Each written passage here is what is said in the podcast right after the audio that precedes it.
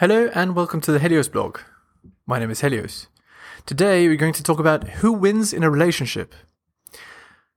We're going to talk about something interesting today. Most people think of relationships as being mutually beneficial. In our modern society, this is often not the case. Our society is purposefully structured in order to maximize one particular group winning relationships over the other. Curious? Let's get to it.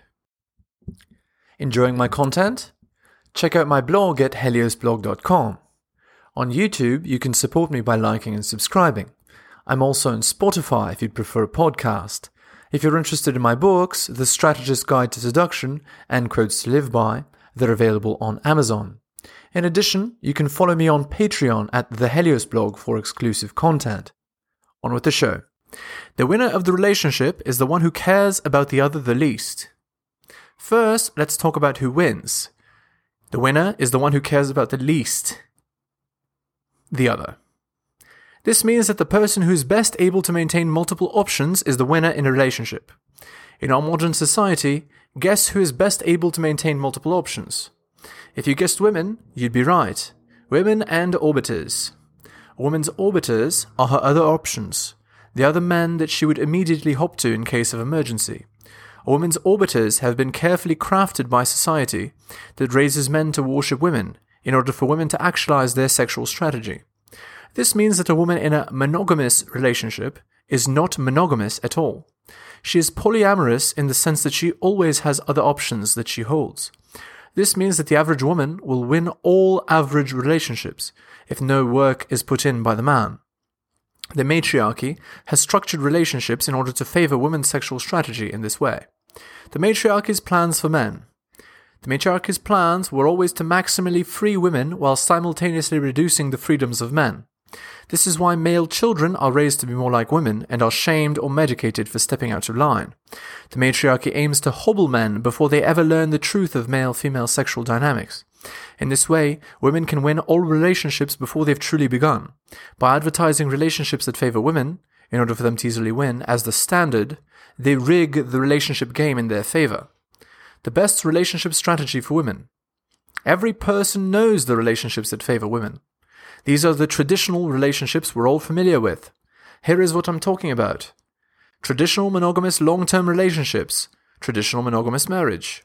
If a man is in one of these arrangements, he has agreed to not see other people. The woman, however, still can. She can see and communicate with her orbiters. This means that she fields many more options than the man. As a result, she needs him much less than he needs her, since she can easily switch to a new partner when the relationship ends. Thus, women win in traditional monogamous long term relationships and marriage. Men should therefore never enter into these arrangements. Men are rigged to lose that game. The best relationship strategy for men. For men to not need any specific women, he needs to play the field. He needs multiple concurrent sexual options. When a man has multiple women he's sleeping with, he never fears losing sex. This means that his sex drive cannot be controlled by any singular woman. Any arrangement that allows a man to have multiple concurrent sexual options is the best arrangement for him. Here are some examples, and I recommend you only enter into relationships of this type. 1. Friends or benefits. 2. Non monogamous girlfriend. 3. Serious non monogamous girlfriend. When a man is in any such arrangement, he wins the relationship. Women want a winner, a winner. They just don't want to tell a man how to become one. That ruins the alpha authenticity. Women don't mind sharing a winner. Here is the true beauty of all this. Women don't mind sharing a winner. When you learn that women actually prefer to share men with multiple sexual options, the world becomes your oyster. This means that the man who gets it can have his cake and eat it too.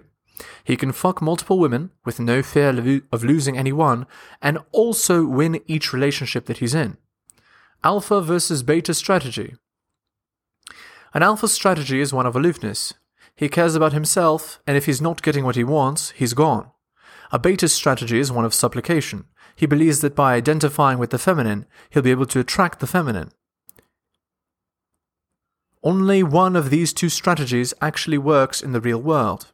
You guessed it, only the strategy that wins, the alpha strategy, is successful. Thus, the attitude of not giving a fuck as you can replace a girl at any time, wins over the strategy of slavery or NPCdom. How dread can help you win a relationship. Dread is simply the anxiety women feel when they think they might lose you.